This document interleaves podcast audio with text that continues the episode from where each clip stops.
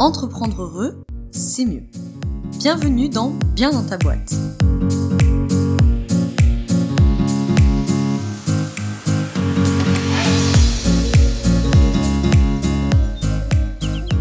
Toi et bienvenue dans ce nouvel épisode du podcast Bien dans ta boîte. Aujourd'hui, je te retrouve avec un épisode de la plus haute importance, puisque comme tu l'as vu dans le titre, on va parler de comment réussir son appel découverte, ou en tout cas peu importe la forme que ça prend chez toi, un appel découverte, une séance découverte, une séance préliminaire ou quoi que ce soit. On va parler de comment réussir ce truc-là. Alors, petit nota bene, je le précise d'avance. Dans cet épisode, on va pas parler de marketing, on va pas parler de comment réussir l'appel découverte au sens comment vendre, comment closer le prospect, c'est pas ça. Cet épisode de podcast, il s'adresse à tous les professionnels de l'accompagnement, que vous soyez coach, thérapeute, consultant, formateur, travailleurs sociaux, etc. Bref, vous faites de l'accompagnement d'êtres humains. Et donc, l'appel découverte, ou encore une fois, peu importe la forme que ça prend euh, dans ton business, c'est fondamental pour la réussite de l'accompagnement. C'est-à-dire que quand on est un professionnel de l'accompagnement, la réussite de l'accompagnement ne se joue pas de la première séance à la dernière séance. Ça se joue avant la première séance et ça se joue dès l'appel découverte. Euh, on va dire appel découverte hein, pour faire simple, mais encore une fois, peu importe la forme que ça prend chez toi, la séance préliminaire, ça se joue dès ici dans ce qu'on appelle l'évaluation de la demande. Si l'évaluation de la demande, elle est entre guillemets ratée, c'est tout l'accompagnement qui va se retrouver à côté de la plaque. Concrètement, c'est, euh, je pense que si tu es accompagnant, tu vas te, tu t'es au moins une fois retrouvé dans ce genre de cas, c'est-à-dire que euh, l'analyse de la demande, elle n'est pas entre impeccable. On attaque l'accompagnement, ça se passe pas trop mal, et puis là, ça va commencer à être compliqué, c'est-à-dire que le, le prospect, le bénéficiaire, par exemple, ne fait pas les exercices interséances. Il annule les séances à la dernière minute. Il n'est pas investi dans son travail. Il conteste. Il, vient en réactance. Euh, et, là, tu vois, c'est le cercle vicieux parce que toi, tu es frustré. Tu perds confiance en tes capacités. Tu te sens de moins en moins légitime. Y vous, perdez une relation de confiance. Vous perdez de la, qualité dans la relation de travail. Et donc là, forcément, l'accompagnement, euh, c'est cuit. Hein, parce que là, je, le répète souvent. Tu le sais maintenant si tu me suis depuis un moment. C'est pas moi qui le dis, c'est les études. 80% de la réussite du travail se joue dans l'alliance de travail, la relation qu'on entretient entre praticiens et bénéficiaires. Voilà pourquoi aujourd'hui, on va parler du coup de cet appel découverte ou peu importe la forme qu'il prend chez toi. Dans un registre plus jargonneux, je vais le traduire par comment on fait pour réussir l'analyse de la demande, l'évaluation de la demande du bénéficiaire et qu'on attaque un accompagnement dans de bonnes conditions et que tout le monde soit content. Donc, petit euh, préambule euh, euh, linguistique, si je pourrais dire ça comme ça.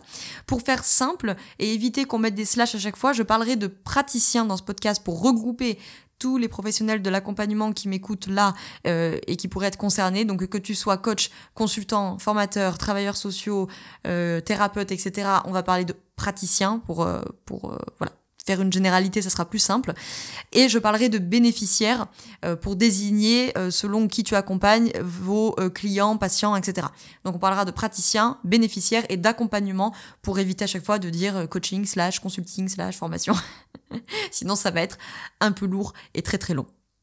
J'en profite aussi pour te dire que je peux créer aussi cet épisode de podcast grâce à tous les élèves du programme sur la posture d'accompagnement parce que c'est vraiment, allez, 90% des élèves euh, du programme posture d'accompagnement euh, ont à un moment donné euh, des questions et des problèmes sur ce fameux appel découverte ou d'une manière générale sur l'analyse de la demande, comment je fais pour euh, voilà, j'avais mal cadré au début, et après il faut que je recadre le client, euh, il fait pas l'exercice interséance, il annule à la dernière minute, blablabla. Bla bla. Ça, c'est des problématiques récurrentes. C'est pour ça d'ailleurs que dans le programme, c'est la journée 2. Hein. C'est-à-dire que vraiment la journée 1, on pose les bases, mais la journée 2, on y va euh, sur, euh, sur cette analyse de la demande, de l'appel découverte, parce que c'est vraiment très important. Euh, le programme, pour trouver sa posture d'accompagnant, il, va vraiment incarner ça, c'est-à-dire 80% de la réussite du travail. Encore une fois, c'est pas moi qui fume cette idée-là, c'est la recherche qui montre ça. 80% de la réussite du travail, que tu sois coach, consultant, thérapeute, etc., c'est L'alliance, c'est la relation et donc c'est la posture. La posture, quand on est accompagnant, c'est la priorité, c'est l'intention, c'est pourquoi. C'est l'intention que je mets quand je reçois chaque bénéficiaire en consultation, en séance, en rendez-vous, etc. Les outils, c'est très bien, mais c'est secondaire. Les outils, c'est comment Et ça vient après.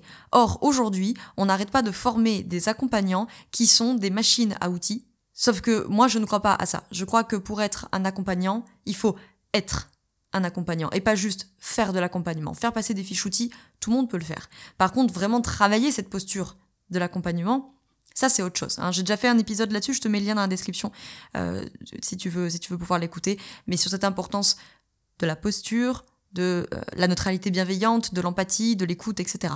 Bref, je t'en fais pas un topo là-dessus, sinon ça va être très très long.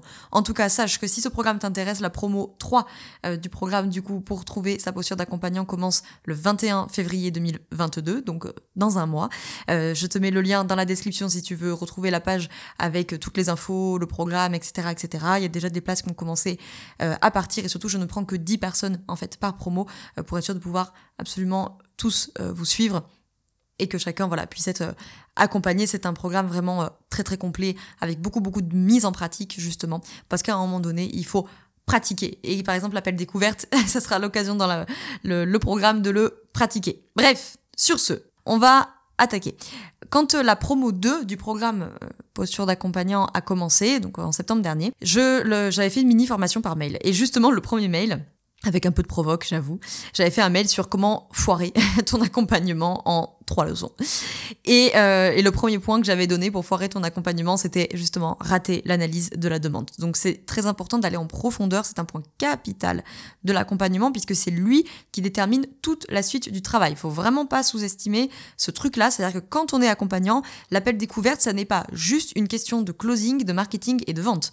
C'est prioritairement une question d'évaluation, d'analyse de la demande pour vérifier si la demande est adaptée à l'accompagnement que toi tu as proposé et surtout pour toi en tant qu'accompagnant il faut que tu cernes tout de suite qui tu as en face de toi. Alors, la demande, concrètement, c'est quoi hein Donc l'appel découverte, ou peu importe la forme que ça prend. Dans un registre plus jargonneux, on parle donc d'évaluation de la demande, c'est-à-dire la demande, c'est ce qui fait passer du point A au point B, autrement dit, de l'état actuel à l'état souhaité. Donc, c'est ce qui fait passer ton bénéficiaire du point A, c'est-à-dire l'état actuel dans lequel il se trouve au moment où il réserve cet appel découverte, au point B, c'est-à-dire l'état souhaité qu'il voudrait euh, avoir, atteindre à la fin de votre accompagnement. Sauf que bien sûr, tu t'en doutes bien, que c'est assez rare qu'un bénéficiaire euh, déroule ta page de vente, euh, réserve l'appel découverte, t'appelle et déboule avec une demande qui soit impeccablement formulée et impeccablement arrêtée. Euh, ce bénéficiaire, il t'appelle avec une demande qui est plus ou moins large et c'est toi qui es en charge de l'aider à préciser cette demande. Voilà, par exemple, on va t'appeler en te disant bah, je fais appel à toi parce que je me sens pas bien dans mon travail. Ok, tu sens pas bien ton travail, c'est-à-dire, ça se manifeste comment, à quoi tu l'observes, quand est-ce que tu es pas bien, bon bref, on va, je vais après te, te partager des, des questions qu'il faut poser. Donc la première chose euh, à se demander, ça peut te paraître un peu couillon, mais c'est le plus important, c'est est-ce qu'il y a une réelle demande de la part du bénéficiaire? Alors là, tu vas peut-être me dire, enfin, t'es un peu couillon, Besson, je veux pas te contrarier, mais enfin, s'il m'appelle, a priori, c'est qu'il y a une réelle demande. Pas toujours. Pas toujours. La demande peut être claire, effectivement. La demande peut être ambivalente, elle peut être diffuse, je vais en parler après, mais elle peut être aussi inexistante. C'est-à-dire, soit il n'y a pas de nécessité d'accompagnement, ça arrive des fois, soit il y a nécessité d'accompagnement, mais la demande, entre guillemets, elle est autre, c'est-à-dire que ça ne sera pas fait par tes soins. Si par exemple, soit tu es coach et qu'en fait la demande relève plutôt d'un accompagnement de consulting ou euh, relève de, je sais pas, d'une psychothérapie, euh, ben, il y a bien une demande, mais à ce moment-là, tu devras euh, la réorienter puisque c'est pas toi qui pourras l'assurer. Donc, si on a une réelle demande d'accompagnement, la question, voilà, c'est est-ce que cette demande telle qu'elle, elle est adaptée ou est-ce qu'elle peut être ambivalente ou elle peut être diffuse? La demande diffuse, c'est euh, le, bénéficiaire qui est assez éparpillé. C'est un peu, je veux que ça change dans ma vie, mais je sais pas trop quoi changer. Euh, donc, il faudrait toucher un peu à ça, puis il faudrait toucher un peu à ça, puis il faudrait toucher un peu à ça, puis il faudrait toucher un petit peu à ça. Bon, voilà. C'est éparpillé. Cette demande peut également être ambivalente. Alors ça, c'est généralement le cas le plus récurrent et celui qui casse le plus les pieds aux élèves qui arrivent dans ma formation euh, à la posture d'accompagnant, c'est la demande ambivalente, c'est je veux que ça change dans ma vie, mais moi je ferai pas d'effort pour que ça change. je caricature, mais c'est un peu ça. Donc là, il y a une demande ambivalente. Celle-ci, généralement, est la plus euh, récurrente, la plus courante, la plus problématique et celle qui euh, casse le plus les pieds après dans l'accompagnement si ça n'a pas été cadré dès le début. Donc là, faut faire très attention parce que si tu valides l'accompagnement avec une demande qui est bancale, après c'est tout l'accompagnement hein, qui va se retrouver euh, bancal. Donc je te proposerai après quelques questions à ne surtout pas oublier euh, pour, euh, pour pas te retrouver piégé. Déjà, il faut évaluer la demande. Évaluer la demande, ça veut dire qu'il faut mesurer l'ampleur du problème. Il faut faire le tour du problème. Il faut faire le tour de ce qu'on appelle l'écologie du problème. C'est-à-dire à la fois les aspects objectifs de ce problème. Par exemple, euh, un prospect qui te dit qu'il perd du chiffre d'affaires. Bon, bah là, ok, il y a un aspect vraiment objectif qu'on peut quantifier, qu'on peut mesurer. Mais aussi les aspects subjectifs du problème. C'est-à-dire, euh, par exemple, euh, qui te dirait j'ai de moins en moins de motivation Voilà, donc là, bon, bah, on peut pas le quantifier, on peut pas le mesurer, mais pour autant, ça reste un problème pour, euh, pour le bénéficiaire. Donc là, il faut vraiment faire le tour du problème. Donc ici, on va poser plein de questions du type, ok, en quoi c'est un problème pour toi? Quand est-ce que c'est un problème pour toi? Comment le problème se manifeste, etc. On n'hésite pas à poser des questions là-dessus. Alors on est d'accord, hein, c'est pas la peine pendant 45 minutes euh, de leur faire répéter la même chose. Hein. Mais euh, faites le tour. Faites le tour de l'écologie du problème. Je vais te proposer quelques questions à, à ne surtout, surtout, surtout pas oublier de poser. Ça va être lié à ce qu'on a vu avant. La première question que je t'invite à ne surtout pas oublier dans l'appel découverte, c'est pour qui est-ce que c'est un problème? Est-ce que c'est vraiment ton bénéficiaire qui rencontre ce problème? Ou est-ce que c'est un problème pour son conjoint? Est-ce que c'est un problème pour son patron? Est-ce que c'est un problème pour les associés? Est-ce que c'est un problème pour un ami? Est-ce que etc. Alors ça, tout particulièrement si vous accompagnez des entrepreneurs, posez cette question. Est-ce que c'est vraiment un problème pour toi Ou est-ce que c'est un problème pour l'associé, pour les salariés, etc. Si tu accompagnes des couples, évidemment. Euh, est-ce que c'est vraiment un problème pour toi ou est-ce que c'est un problème pour ton ou ta conjointe? Et euh, encore plus si vous accompagnez des enfants. Hein, évidemment, les enfants. Est-ce que c'est vraiment toi qui rencontre un problème ou est-ce que c'est les parents, l'école, etc. Une autre question qui est très très importante et qu'il ne faut pas euh, oublier quand on fait cette, euh, cette séance préliminaire, c'est de demander aux bénéficiaires sur quoi on peut vraiment agir. Ça, pourra t'arriver que des bénéficiaires t'exposent des situations qui les peinent, qui les mettent en difficulté, mais ils n'auront pas de pouvoir d'action sur la situation. Donc là, attention de ne pas valider la demande d'accompagnement en état parce que tu fonces directement dans une impasse. je te prends un exemple. Euh, la personne, le bénéficiaire t'appelle, voilà, je vous appelle parce que mon patron est vraiment insupportable. Ok, euh, soit, mais cette demande-là, en fait, on n'a pas de pouvoir dessus. On aurait une capacité d'action sur comment je perçois la situation, comment je vis ma relation au travail, comment je vis ma communication avec mon patron. Ça, on peut faire quelque chose. Par contre, euh, la demande, je, veux faire une, je veux faire un travail de coaching parce que je ne supporte pas mon patron. Eh, mais si le patron c'est un couillon, ça, on pourra pas y faire quelque chose en fait. Donc ça, il faut faire très très très attention. Troisième question que je t'invite à toujours, toujours, toujours poser en appel découverte, toujours demander s'il y a eu une tentative de travail antérieure sur le sujet. Ça permet d'évaluer le degré de maturité de la problématique. C'est-à-dire que selon la problématique, il faut euh, s'assurer qu'il y a déjà eu une tentative de travail antérieure, ou en tout cas s'il n'y en a pas eu, toi ça va te donner une indication sur qu'est-ce qui a déjà été travaillé, avec qui ça a déjà été travaillé. Ça peut aussi t'indiquer, euh, moi ça m'était arrivé il y a quelques années, quelqu'un qui me dit ah bah oui j'ai vu 7 ou 8 psychiatres en deux, en deux mois, euh, oula là euh, ça sent pas terrible. Alors certes, il y a eu un travail antérieur, mais bon, c'est c'est pas c'est pas terrible euh, et à l'inverse une personne qui te dit que ça fait des années des années des années qu'il y a un problème et que ça lui bouffe la vie machin mais qu'il n'y a jamais eu de tentative de travail antérieur ça veut pas dire qu'il faut pas le prendre hein, c'est pas ça mais c'est juste toi ça te donne une indication sur euh, bon le degré de maturité de cette problématique. Et puis selon la problématique, bien sûr, c'est extrêmement important de s'assurer que le suivi qui est en place est pluridisciplinaire, avec euh, l'apport évidemment des médecins, des psychologues, etc. ou en tout cas euh, de, recommander vivement à ton bénéficiaire en, expliquant bien le cas de ton intervention et que sur la problématique qu'il rencontre, il faudra bien bien bien lui expliquer que ça peut être nécessaire, euh, qui est euh, voilà suivi, je sais pas, psychologue, médecin, kiné, j'en sais rien, et que toi, voilà, ton champ d'action va se limiter à ça. Une question que j'aime beaucoup poser, qui relève plutôt de, de, de l'ACT, la thérapie d'acceptation et d'engagement, c'est de demander quand est-ce que ce n'est pas un problème. Ça permet de faire switcher le, ce qu'on appelle le focus attentionnel en fait euh, et d'envisager la demande sous un autre angle.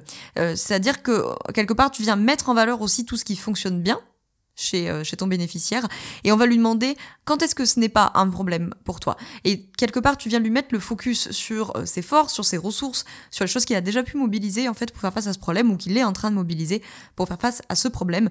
Et ça permet pour toi aussi d'évaluer effectivement ce qu'on appelle le focus attentionnel, c'est-à-dire où est-ce que euh, mon, bénéficiaire focus son attention. S'il est capable de switcher, c'est déjà bon signe concernant les capacités de flexibilité cognitive.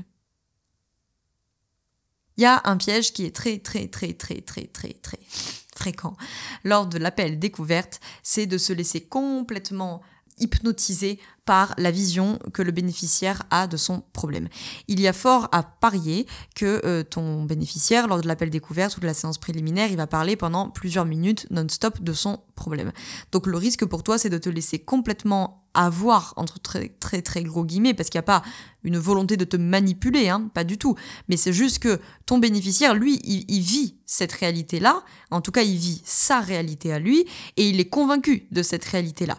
Donc toi, tu dois absolument ce qu'on appelle questionner la densité de cette réalité. C'est du jargon, évidemment, pour dire que on fait le tour du problème, on fait le tour de l'écologie du problème et on ne se laisse pas euh, sur une lecture premier degré. Par exemple, si je reprends euh, tout à l'heure, euh, là, mon patron, il est pédime, machin. Ok, c'est ta vision des choses. Donne-moi des faits observables, donne-moi des faits concrets. Qu'est-ce qui te fait dire qu'il est, qu'il est, qu'il est pénible? Qu'est-ce qu'il y a dans son comportement? Voilà. Le but, c'est pas de, de, de douter, hein, c'est pas de montrer du scepticisme, et évidemment qu'il faut faire ça avec une énorme posture d'empathie. Même si, attention, comme je me plais souvent le dire, l'empathie, c'est pas la sympathie. Il faut le faire avec beaucoup d'empathie, mais le but, c'est pas non plus de foncer tête baissée dans Ah ben oui, mon bénéficiaire m'a dit que son patron était un crétin, donc forcément, c'est compliqué pour lui. C'est sa vision des choses, c'est sa perception de la réalité, mais ça n'est pas la réalité.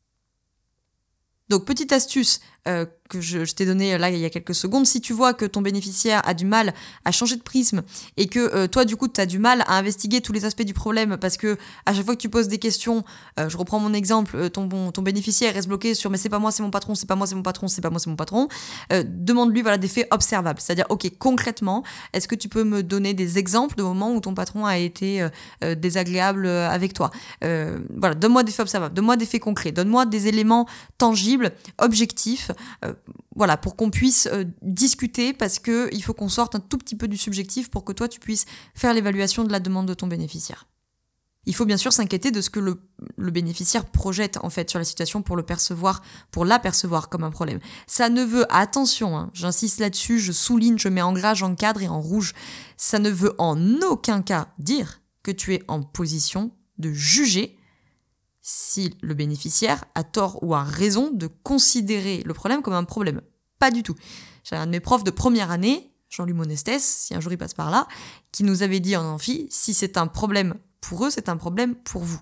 Cette phrase, elle est hyper importante et c'est un de mes leitmotifs dans le programme pour les accompagnants.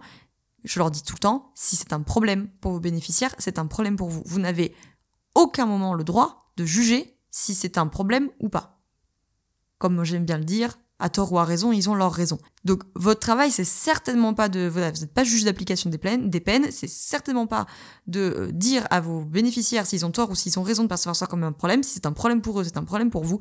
Par contre, en tant que professionnel de la relation d'aide, vous pouvez vous inquiéter de qu'est-ce qu'il est en train de me projeter sur la situation pour la percevoir à ce point comme un problème, si vraiment objectivement, euh, c'est peut-être pas si grave que ça. Si c'est grave pour lui, c'est grave pour toi. Mais par contre, voilà, tu peux te dire, là, là, il y a un petit décalage. Qu'est-ce qui, qu'est-ce qui se joue là-dessous?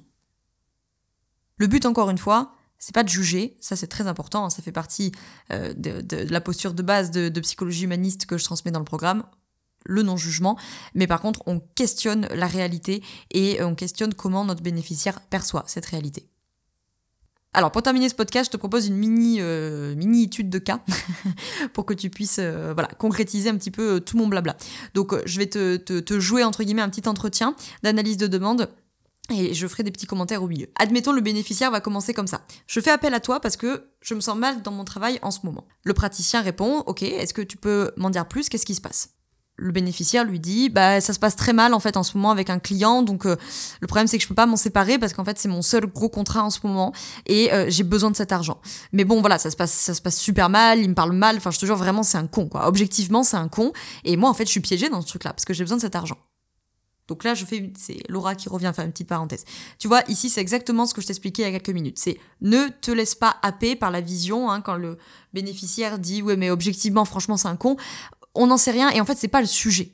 Donc ici on ne s'attache pas à savoir si euh, le gars en question est vraiment un couillon ou pas, on s'attache euh, à comment ça se fait que mon bénéficiaire ne perçoive plus que ça chez ce, monsieur et comment on fait pour sortir de là.